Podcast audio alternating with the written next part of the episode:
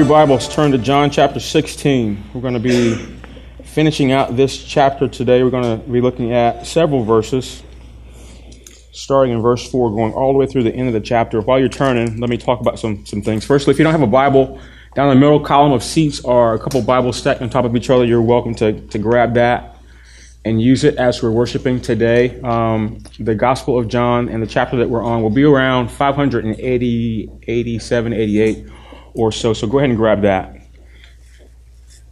Um, I was at a funeral this week, a funeral for Valerie Cantanzaro, and uh, Anthony and I went down together, and it was a great service. It was good to see Basil. Uh, their family were members of our congregation for the year that they were here for the War College, and it was good to see them. The kids are doing okay. Really, it was a, a celebration of her life, and you know when you go to events like that, it, you can't help but be nostalgic and. Uh, I'm reminded of just events like that, but also just peering into my own life that um, that that the world that we live in. I mean, we're not strangers to sorrow and anxiety and stress and even despair. You know, I think, and especially the loss of a person that you know and that you are close to, kind of brings that on. Um, you, you, you just have to turn on the news. I mean, if you turn on the news I mean, just look in your own family. Um, none of us are protected from the calamities of life. I mean, it's hard to escape that kinds of stuff. And so today, as we're looking at John chapter 16, what I want to incline our minds to, to, uh, to this idea is what does the Bible say about, about trouble, about the difficulty of life? When, when life gets tough and, and tribulation and trial comes, what does the Bible say about that? Does God even care? Is, is His word to us suck it up and drive on, uh, or, or does God give us something else that we can grab hold to? If you're with us for the first time, we're in the Gospel of John. We've been um, slow going it through this gospel for most of this year, starting in February, and we happen upon chapter 16 today. Um, in chapters 13 through 16, uh, this is called Jesus' farewell discourse. He is basically he's teaching. That's what discourse means, but he's giving his his last words before he'll he'll be arrested, tried, tortured, put on the cross, and and ultimately die for the sins of the world. And the essence of of what Jesus is saying as he says farewell or goodbye to his disciples is found in uh, really a, a, couple chapters ago, chapter 14, verse 1. He said, Don't let your hearts be troubled. You believed in God, believe also in me. And at the end of all this teaching, uh, we'll see it here in a couple seconds, is uh, chapter 16, verse 33. He says these words. He says, I've, I've said these things to you that in me you may have peace. In the world you have tribulation, but take heart, I've overcome the world. I love that the Bible doesn't just like gloss over the difficulties, difficulties of life. Uh, it doesn't say that you're, uh, Jesus particularly doesn't say that you're not going to have trouble. He says, you're, I mean, tribulation is going to come. You're going to experience it. It's going to flood your life, perhaps. But in the midst of that, Jesus gives us a word. And the word is, he says that we can have peace. He says, take heart. I've overcome the world. Those of you that read the Bible a lot, you'll notice that over 300 times the Bible, uh, in the Bible, God calls us to, to not be afraid, to not worry, uh, that through our trouble, don't concentrate on the trouble, press, press through it. And in this command, he always couples it with, with a why. You know, why, why should I not be troubled? And oftentimes he says, very simply, I'm with you. Uh, you're not going through this alone. I'm with you. And so as Jesus says farewell to the disciples in this particular chapter here today, um, he's leaving the disciples with a why. And he's actually going to give them a gift. It's the gift of the helper, he calls it, the gift of the Holy Spirit. So that'll be our direction today. We're going to read uh, together, uh, starting in verse 4, the second half of verse 4, through verse 15, although we will work through uh, the most, uh, the remainder of the passage. Read with me, starting in verse 4.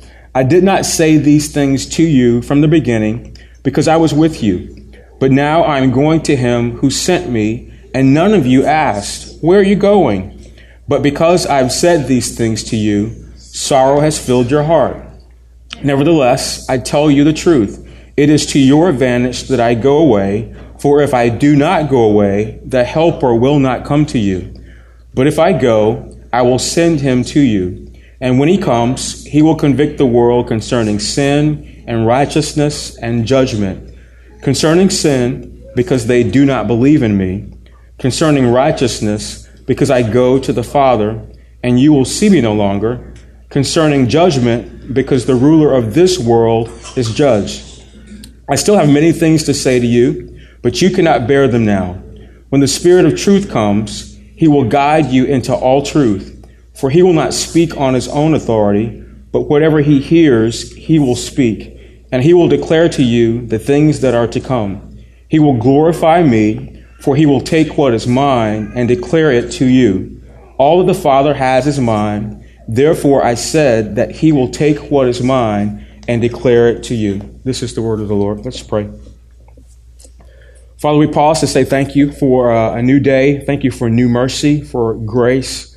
Thank you that you meet us right where we are. And Lord, we come in from different walks of life and with all different kinds of things going on. Some of us come in with a smile in our face, but pain in our heart. Some of us, some of us have come in with, with worry and, and fear and confusion from things going on in our own families, or perhaps we're carrying the burdens of our extended family. Some of us are doing okay, but we still have questions about the future. And, and Lord, only you by your Holy Spirit can come and, and meet us all where we are. And so we've sung songs to you. We've acknowledged your presence. Would you be here as we attend to your word? Lord, would you say things to us that we individually need to hear? Would you address us corporately? More importantly, Lord, would you enlighten us to your Holy Spirit, who he is, what he does, and, uh, and, and how he can help us along, how he comes to help. And we pray that in Jesus' name. Amen. Amen. So throughout John, uh, these this final discourse, chapters 13 through 16, Jesus has been telling the disciples that he was um, what's going to happen to him, that he's going to die for the sins of the world, that he's going to leave the earth and go back to the Father. And the truth is, he's been telling them all this, but he hasn't given a lot of detail finally, as he concludes his teaching with them, really as he's about to conclude his life on the earth, he's going to give him a little bit of detail. And we find that as we back up in, in, in verses 1 through 4. I've said all these things to you to keep you from falling away. They'll put you out of the synagogues. Indeed, the hour is coming when whoever kills you will think he's offering service to God. And they will do these things because they have not known the Father, nor me. But I have said these things to you that when the hour comes, you may remember that I told them to you. And so here's, here's a detail, and it's not good news. He's like, um, so, uh, I don't know, I, I can't tell you this other than just to tell you, because um, I don't want you to fall away. He says, life is going to get hard. I'm about to go, and I've said a lot to you, but life is going to get hard. In fact, people are going to kick you out of the very synagogue that you deserve to be in because you're a Jew. But more than that, in future days, all of you, all, all of you will be killed. He says, life is going to get hard. These people will think they're doing a service to God by taking you out as they're going to take me out.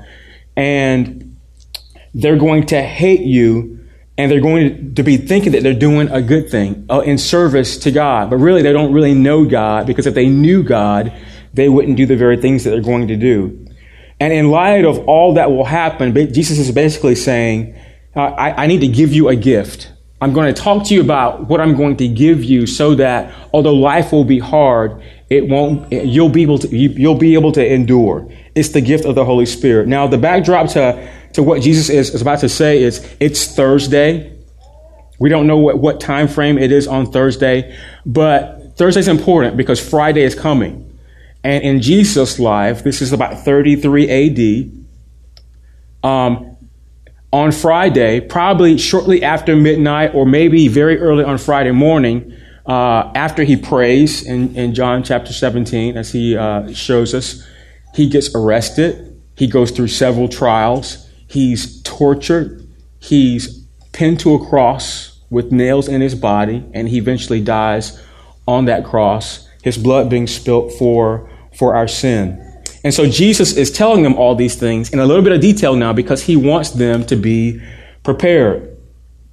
Uh, so in, uh, in verse 4, I did not say these things to you from the beginning because I was with you. But now I'm going to him who sent me, and none of you asked me, Where are you going? But because I've said these things to you, sorrow has filled your heart. And so the disciples are, uh, it, it, makes sense. They're, they're feeling sorrow. They understand Jesus is getting ready to leave the world. They understand that he's saying, I'm going to die. They don't understand how exactly that's going to come about, but they know because they've been with Jesus for a little bit, this is not going to be a good thing. And Jesus makes the point in verse verse 5, he says, I'm going away. You got a little bit of sorrow in your heart, but you're not asking me the right things. You, should be asking me, um, what's the bigger picture? All you're doing right now is concentrating on your grief and the pain that you're, that you know you're going to suffer because I've sort of alluded to that. But there's a bigger picture here in regards to me and my life and my death and what will happen with you in the coming days. And here's the bigger picture, verse 7. Nevertheless, I tell you the truth. It's to your advantage that I go away.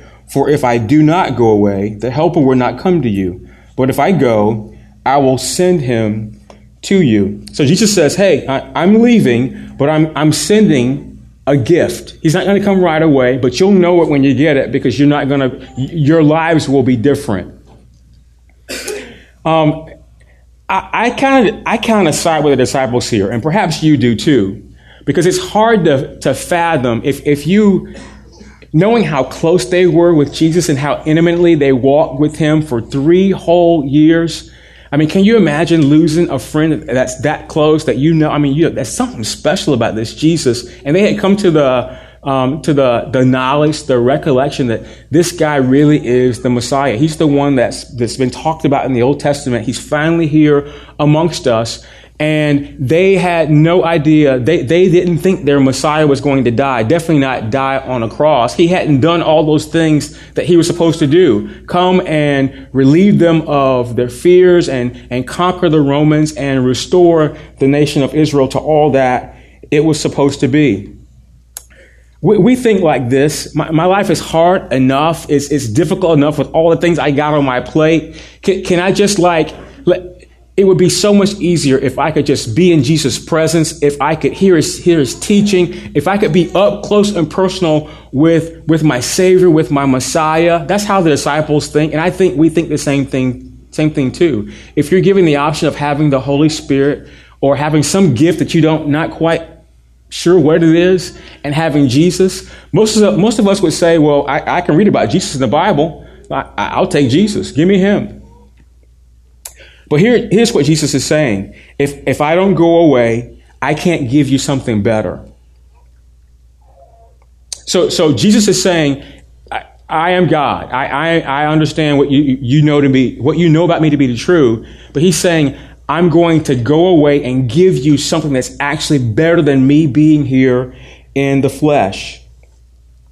And, and here's the, the, the telltale of of the fact that Jesus going away and him sending something better is, was actually true. We only have to look at the disciples before the Holy Spirit came and after the Holy Spirit came. In, in, these pages in John, John is painting a picture of these disciples. I mean, they are confused. They're suspicious of everything going on around them. They lack courage. They're, they're riddled with fear.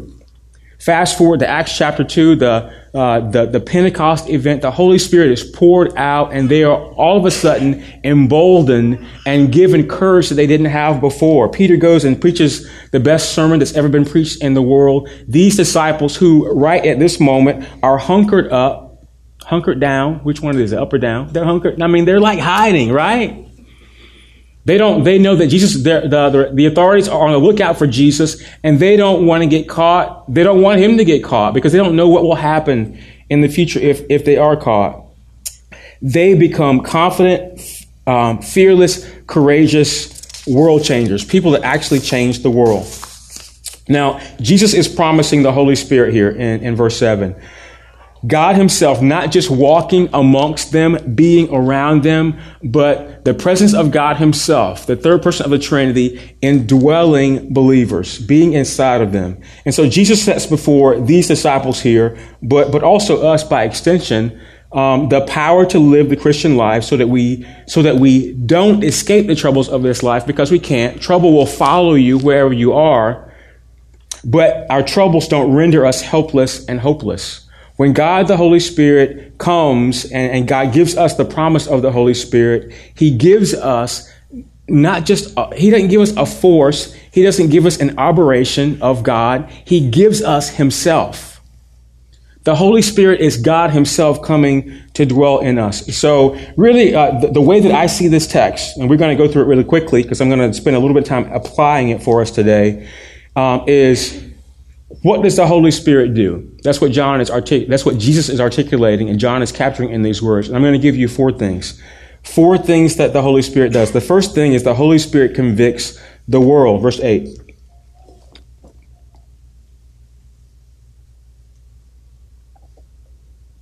And when he comes, he will convict the world concerning sin and righteousness and judgment. We're going to finish reading this passage in a second. I'm going to stop to make a, a point here. There's a lot, there's a lot written on, on these few verses, verses 8 through 11 that we're ready to look at.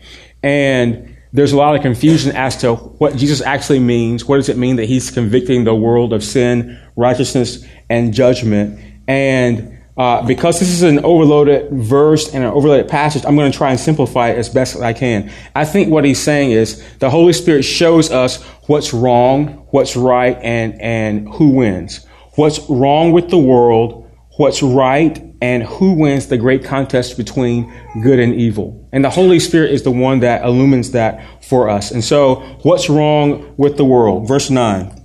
The Holy Spirit comes, and when He comes, He will con- uh, convict the world concerning sin because they do not believe in me. Everyone has this list of what's wrong with the world. Uh, if we took a poll of just us sitting here in this room, some of us would say, um, the, the politics of the world are wrong, or we have too much poverty, or uh, the social issues of the world aren't being addressed. And if we would simply take pay attention to those, the world would be a better place. Other, others of us would, would have a simpler perspective. We say, you know what, if you just take out organizations like Starbucks that are monopolizing our money and our coffee, then the world will be a better place. That, would, that was supposed to be a joke. It wasn't. I'm not against Starbucks. Actually, I like Starbucks. I like the red cups with the liquid goodness on the inside. Uh, Jesus is telling us that most of us don't get to the root of the problem. And he tells us the problem in this verse. The problem is, the problem with the world is that we don't believe in Jesus. Look at that. What's wrong? The Holy Spirit convicts us concerning sin because they, put, put yourself right there. We don't believe in Jesus. We don't believe in him. We dismiss Jesus and don't see him as essential or important. And the Holy Spirit shows us that we're wrong before God by rejecting Jesus. When you reject Jesus, you've rejected God. And the Holy Spirit points that out. The Holy Spirit tells us, He points out that Jesus is what matters most. And unfortunately, the church is the, is the one organization that should get this right, but the church has added to the confusion. Because churches, you have liberal churches and conservative churches and every brand of church on, uh, in the middle of that. And you have some churches that, that they, they take up issues. And one church has an anti-abortion issue. One church has a poverty issue. One church has a racist, racism issue. One church has other social, social media issues. And of course, there are churches that are very political. And here's the issue with that. Are, are all those things wrong? Should we be interested in those things? Absolutely. But those are all secondary issues. And so when a church takes up a secondary issue and makes it a primary issue, we confuse ourselves and we confuse everybody else. And so what, when we get this wrong, when we fail to believe in Jesus and when we get this wrong, we fail to believe in Jesus and what he comes to do. So the Holy Spirit uh, points out this thing. What's wrong with the world? We don't believe in Jesus. Secondly, the Holy Spirit points out uh, what's right about our world. Verse 10. Concerning righteousness, because I go to the Father, and he will see me no longer. Um, just like most of us can point out, I mean, we got lists of things that we think are wrong with the world. Most of us can have a list of, of what we think are right about the, the environment that we live in, but more importantly, who's right. And what Jesus is saying here is at the center of anybody's list of, of what's right about our world, it should have Jesus on it. Jesus says in this verse, He says, I'm going to the Father. And when he's talking about that, he's basically saying, "Hey, I'm going to I'm going to the cross. Uh, I'm going to be crucified for all the things that are wrong in our world." He says, all this stuff is getting ready to happen. That will be detriment to my life and detriment to all those who believe in me. But here's the thing. I'm the one. I'm the only one that brings the very righteousness of God. I'm the one that brings right into the world. And I do that by dying on the cross for people who don't deserve it. Christians don't make themselves righteous. There's nothing that you can do that's good enough to merit God's favor. That's what the Bible says. There's no one good but God. Any right that's in you comes from your trusting in Jesus because he's altogether right. He's altogether good. We receive a righteousness that we don't have of ourselves. Uh, Romans 3 tells us when we trust in Jesus. It's, it's the great exchange. He takes our sin, He forgives us, and He gives us His righteousness. So how are we, how are we made right? Jesus dies on the cross. We trust in that and he gives us the righteousness that he wants us to have. We have no, there's no other source of righteousness in our lives. You can't give enough money to charity. You can't be kind enough to anybody in your family and your neighbor. You can't be good enough to get, to, to merit the, the goodness God requires. He's a holy, righteous, uncompromising God. Any righteousness that we have, have comes from Jesus. And the major sin of humanity is we try to make ourselves right. I mean, do any of y'all, do any y'all like me um, just get tired of making yourself right? Like I, I'm trying to make my money right, and I'm trying to make my marriage right, and I'm like beating my kids to try to make them. I'm not beating my kids. I'm just giving y'all examples. Y'all, calm down. I'm trying to make my kids right, and I'm trying to make all the people around me right, and it's like burdening me down. And, and here's the real paradox about Christianity. It's not about, it's not about getting it right. It's about Jesus who got it right. That's what Christianity is about. And it takes us a long time to get that because we're just moral people. I was talking to, I think I was talking to Anthony. We talked a lot. We it was like a four hour trip down and back. Um, it's just in us to try and be good, to do good and be good. And this, the Bible just paints it out. You, you can't do that. It's not in you. You're even on your best days, you're not good enough for God. And that sounds bad, but it's absolutely true. And so the, the real paradox of Christianity, it's not about you getting it right. It's about us recognizing that we're weak and, and we're wrong, like verse 9 says we're wrong. We don't, we don't believe in Jesus. When we recognize that our greatest need is for Jesus, that's the point that you get it right. It takes the Holy Spirit to convince us of this reality. What's wrong? What's right? who wins? Verse 11. The Holy Spirit convicts the world of sin and righteousness. And verse 11 says, He convicts the world concerning, um, concerning judgment because the ruler of this world is judged. Uh, verse 11 shows that the reality that Jesus has, uh, has won. He's won a victory over uh, Satan, death, hell, and the grave. When it says the ruler of this world, it's, it's obviously talking about Satan himself here. And what Jesus wants us to know is if, if you're on the, the side of the one who's right, you have nothing to fear. Even if life is turbulent and, I mean, all hell is breaking loose in your life. You have nothing to fear in this life and definitely not in the life to come. I like what Paul says in Ephesians 2 verses 4 and 5. Paul says, but God, being rich in mercy, because of the great love with which He's loved us, even when we were dead in our trespasses, made us alive together with Christ. It's by grace you've been saved. Here's the, the simplicity of this verse. He's like, you're, you're a dead man walking. It's like that TV show Walking Dead that everybody in the whole country is watching. All them dead people is walking. You can't even kill them. But he's, he's saying, you haven't really lived until I've made you alive. You don't have life until I've given it to you. And here's the thing. That comes by the Holy Spirit. The Holy Spirit is the thing, is the, is the person that awakens you to the fact that uh, you're a part of what's wrong in the world because you haven't believed in Jesus. And then he quickens you. He regenerates you The Holy Spirit makes you aware that uh, of your sin and of a God who's righteous and the, the huge chasm that you aren't able to, to, to get across unless you get help. And he sends Jesus. And Jesus comes as the first helper. And Jesus lives uh, an immaculately perfect life because you can't do it. And he dies on the cross and his blood is spilt because it takes blood to forgive you of your sin and Jesus makes you right. And then when he makes you right, you cross over into the side that wins. And with Christ, you have gained victory over death. You eventually will gain victory over death, hell, Satan, and the grave. The Holy Spirit makes this happen. Let me go on.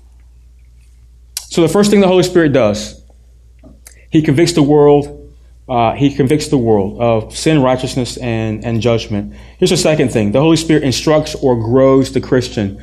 Um, the ministry, there's a ministry outside the church to draw us in, convict us, convicts us of our sin, cleanses us, and makes us aware of Jesus and his, his perfect work on our behalf.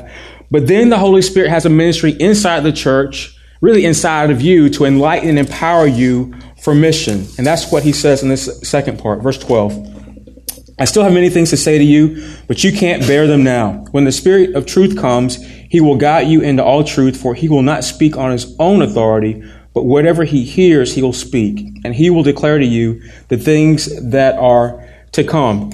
Um, I'm sort of comical when I read the Bible. I, I love it how when Jesus like sort of subliminally tells us about the um, the personality of the disciples. And basically, here he's saying, you know, these are some thick skull kind of dudes that, I mean, they're like us. They get it, but they don't quite get it. And so they had been walking around with the truth, but they really didn't understand what the truth was.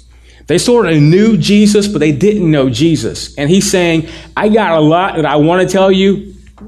You can't handle it. All right. So I'm going to just pause right here. I'm going to do the thing God has told me to do. I'm going to lay down my life, and then I'm going to send you another helper. And because he's going to be in you, he's going to be able to tell you the things that I need you to tell you from the inside out. That's really what he's saying. Um,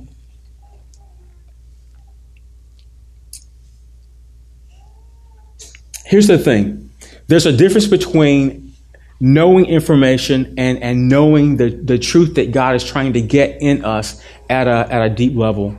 I think in the same way, there's a, there's, a, there's a truth between knowing that God loves all the people in the world and God actually loves you. I mean, he, if you, if you make it personal, God loves me. I, I mean, I have a difficulty with that sometimes. I have a difficulty with just receiving the, the, the God of love. Here's what, here's what Paul says in, in Romans 5. Um, I'm going to back up because this is a beautiful passage and I want you to hear a little bit of it. Therefore, verse 1 Therefore, since we have been justified by faith, we have peace. We have peace with God through our Lord Jesus Christ, through him who also obtained access by faith into this grace in which we stand. And we rejoice in hope of the glory of God. Not only that, but we rejoice in our sufferings, knowing that suffering produces endurance, and endurance produces character, and character produces hope, and hope does not put us to shame because God's love has been poured into our hearts through the Holy Spirit who has been given to us. And so Paul's saying, you know what? Life's going to come at you. It's going to come at you at a flood. It's going to like, it's going to push you and press you and, and it's not going to always be pleasant. But God is going to gift you through the Holy Spirit some, some pretty neat things in the midst of suffering. Uh, it's going to bring you character and hope, and it's a hope that doesn't disappoint. And and what he's encouraging us to do is make Christianity personal here. This is, is a hope that comes not just to the world at large, the world at general, but it comes personally to you. Christianity is a series of personal pronouns, Paul is saying. Not just a we or an us, but a you. God loves you. God loves me. Jesus died for me. Jesus dwells within me through the power of the Holy Spirit. And when he does this, what does he do? He's instructing us He's guiding us. He's guiding us in the truth of Jesus and his gospel. He grows us, speaking in the authority of a triune God who conforms us to his image. Verse 14.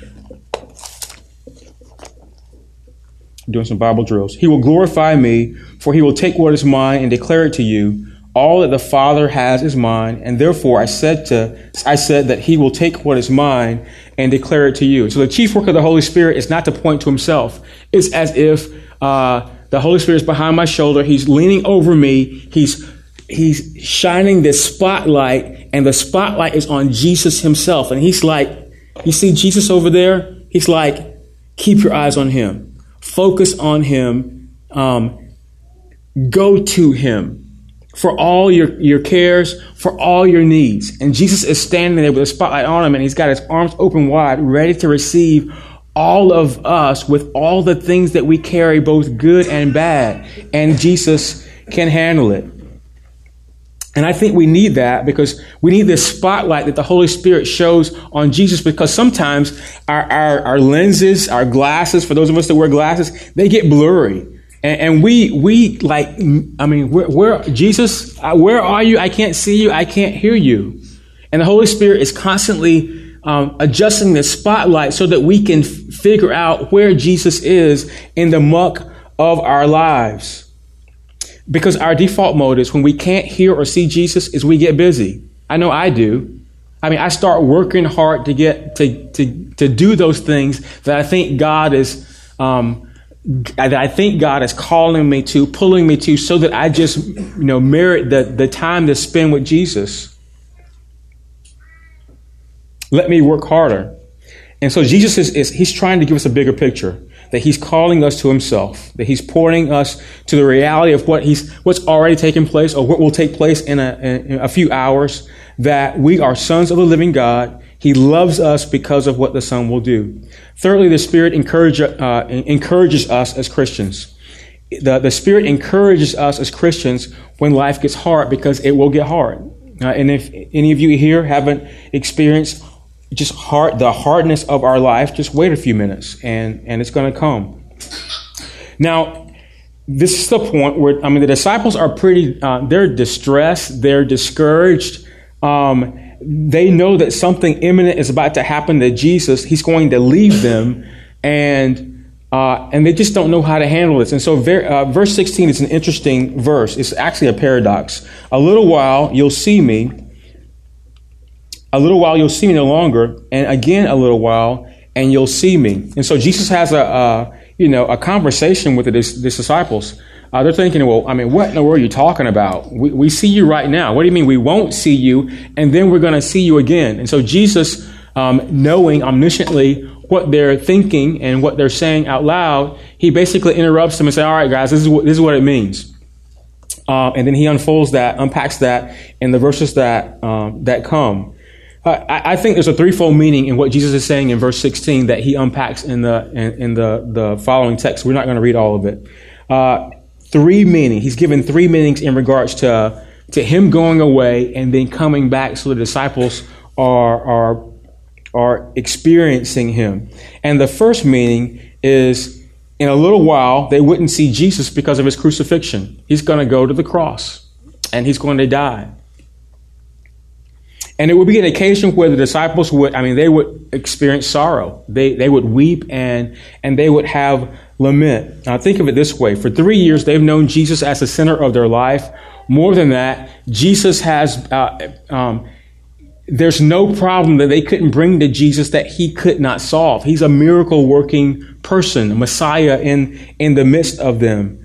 And later that evening, just a, a, a short few hours after that, he would be arrested and tried and tortured and um, made to look like he's a blasphemer and then eventually put on the cross.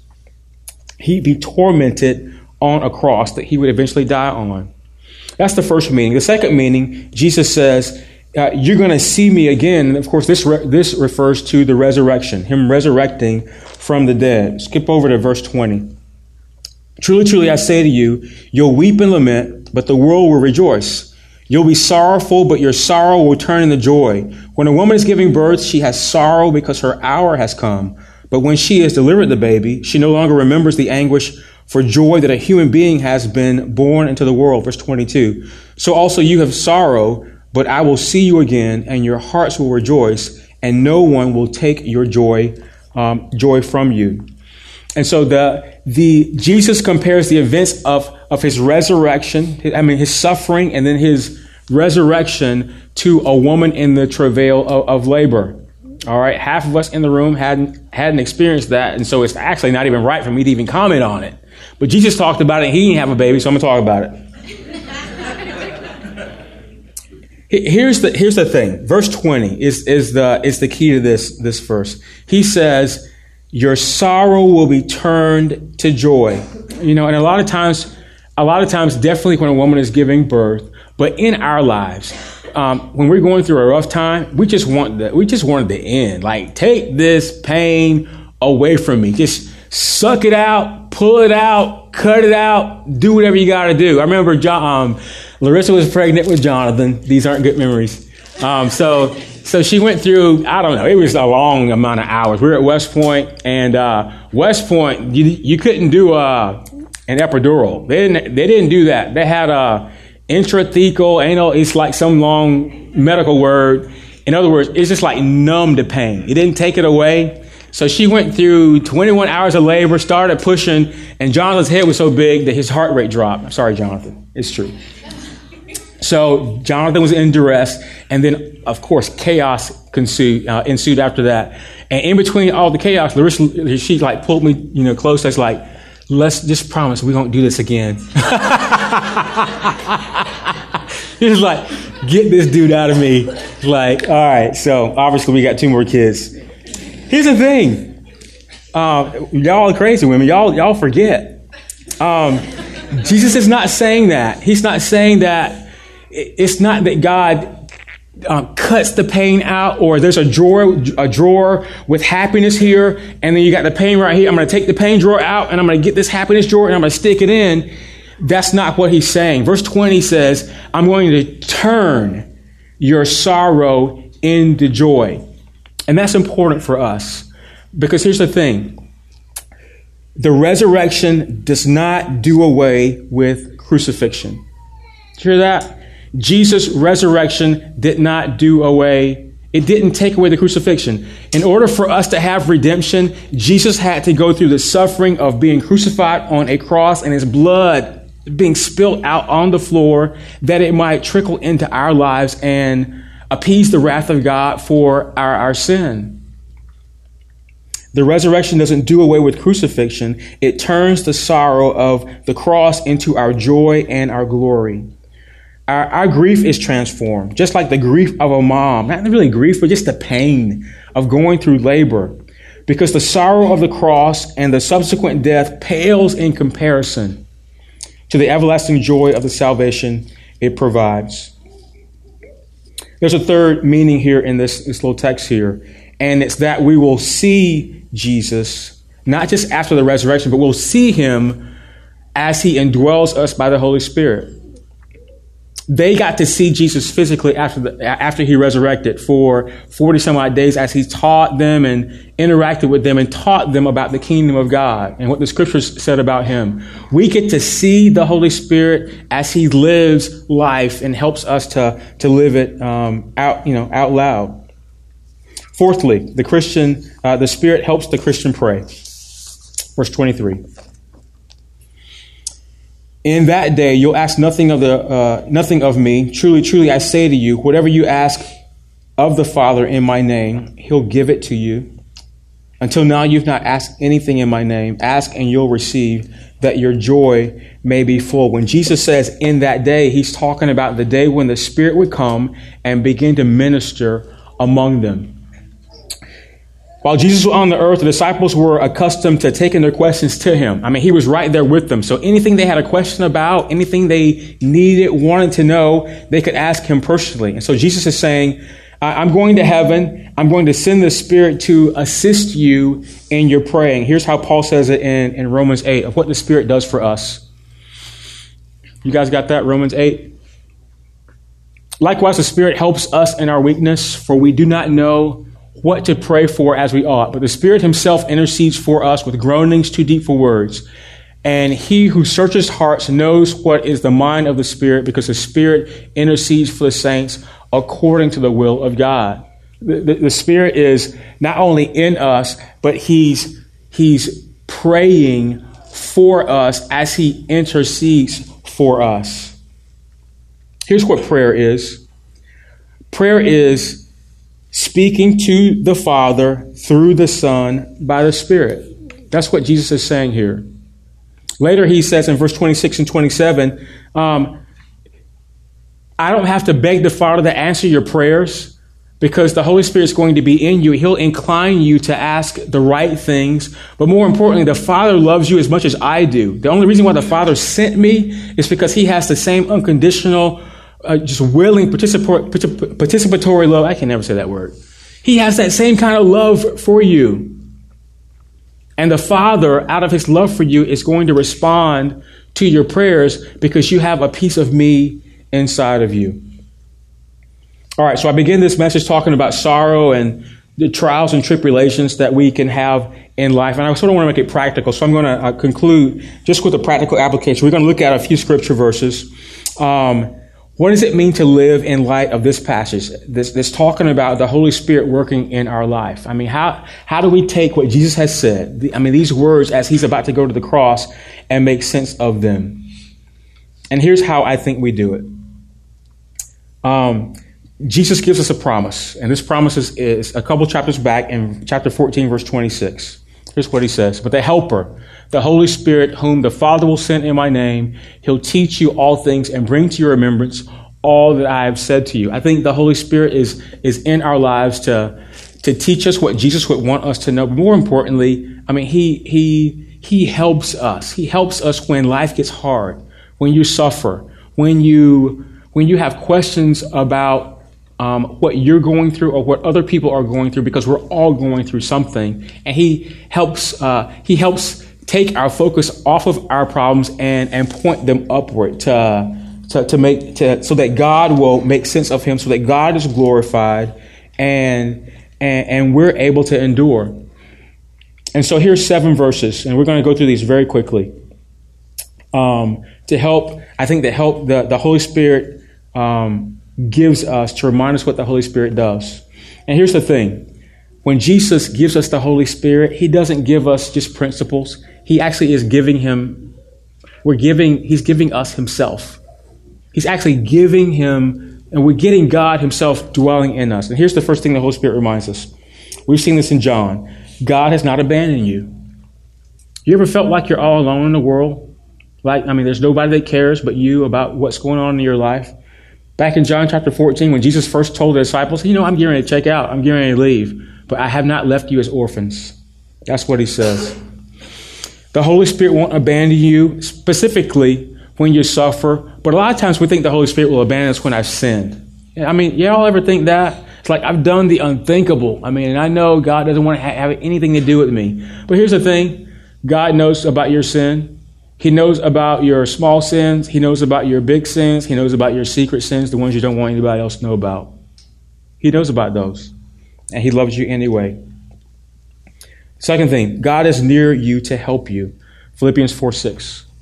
Do not be anxious about anything, but in everything, by prayer and supplication, with thanksgiving, let your requests be made known to God. And the peace of God, which passes all understanding, will guard your hearts and your minds in Christ Jesus.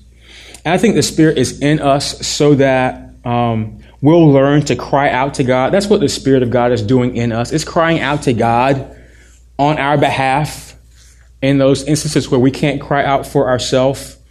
And a lot of us, we live between uh, our two ears. We're, we're driven to self talk.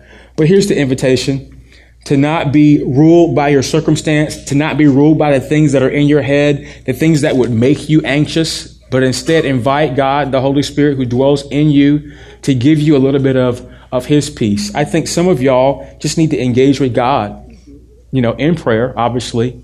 And, and it's, and I think what this verse tells us, it doesn't say it, but I, I read in between the lines. Between verse 6 and 7, it says, one of the ways that God gives you peace is just cry out to Him. Some of y'all just need to cry out. How do you cry out? You just yell.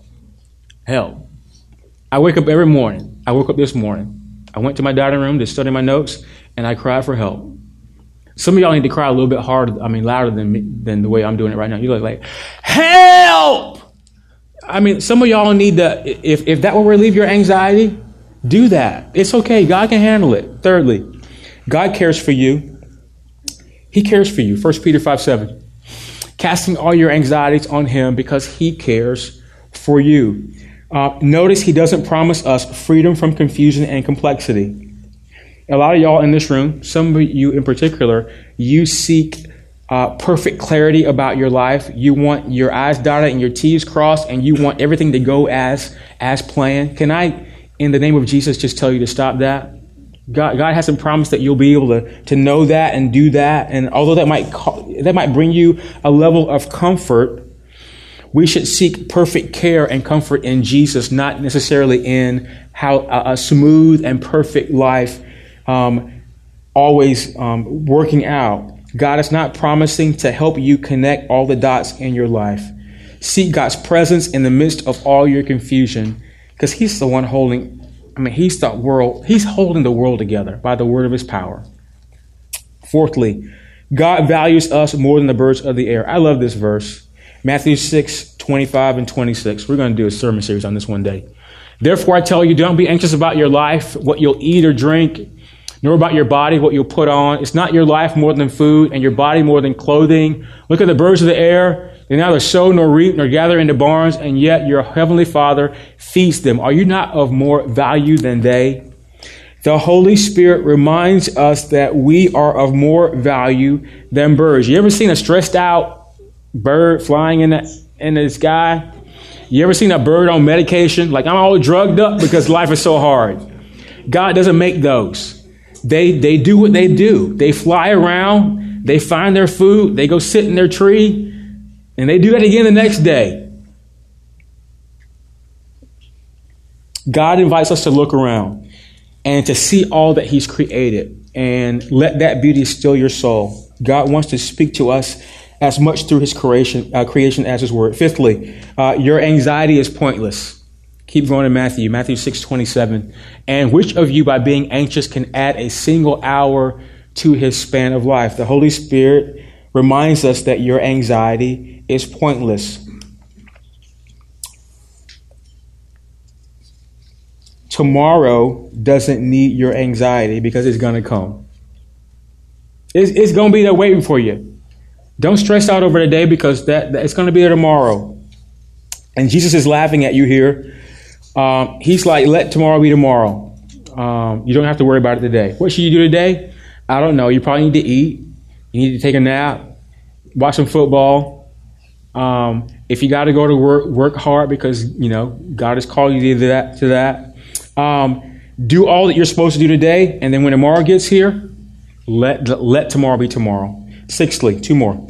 The Father in heaven, the Holy Spirit reminds us the Father in heaven knows about all your needs. I love this verse too. Matthew 6. I'm going to back up and actually read um, verse 31 to, to 33. I'm out of time. Y'all okay? Can I finish these two? Therefore, don't be anxious, saying, What shall we eat, or what shall we drink, or what shall we wear? For the Gentiles seek after these things, and your heavenly Father knows that you need them all.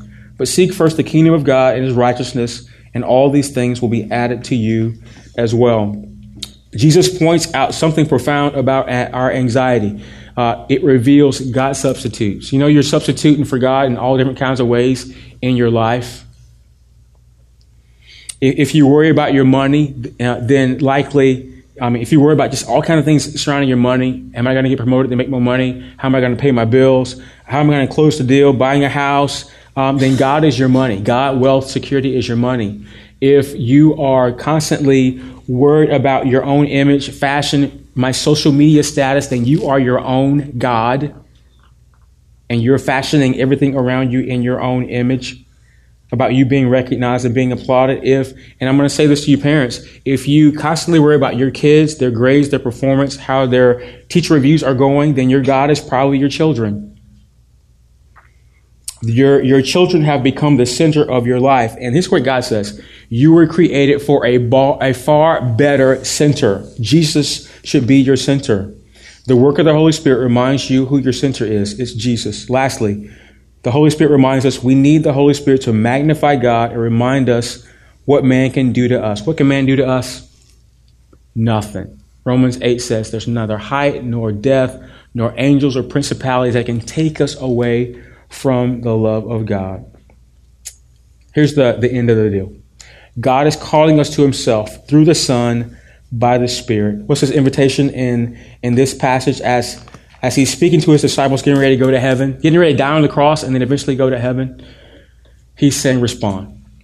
Let's respond. Let's pray. Father, thank you for your word. Thank you for these words from Jesus, reminding us of what the Holy Spirit comes to do in our hearts and in our lives. Lord, we, like children getting ready to receive a present on our birthday, would you make our hearts ready for the Holy Spirit? If you're a Christians, we already have Him. But Lord, would you help us to live life in light that we have Him, that He's in us, dwelling in us, helping us, working on our behalf to um, to not freak out when life gets hard. And when life is hard, He He helps us. He shines a spotlight on Jesus so that we can see that He's at peace and hopefully might bring a sense of peace to our, our troubled souls. Life is going to bring us trouble. Tribulation is going to come, but you give us the Holy Spirit. You gift us Him that your peace might dwell inside of us. Help us to see that. Help us to tap into it. We pray that in Jesus' name. Amen. Amen.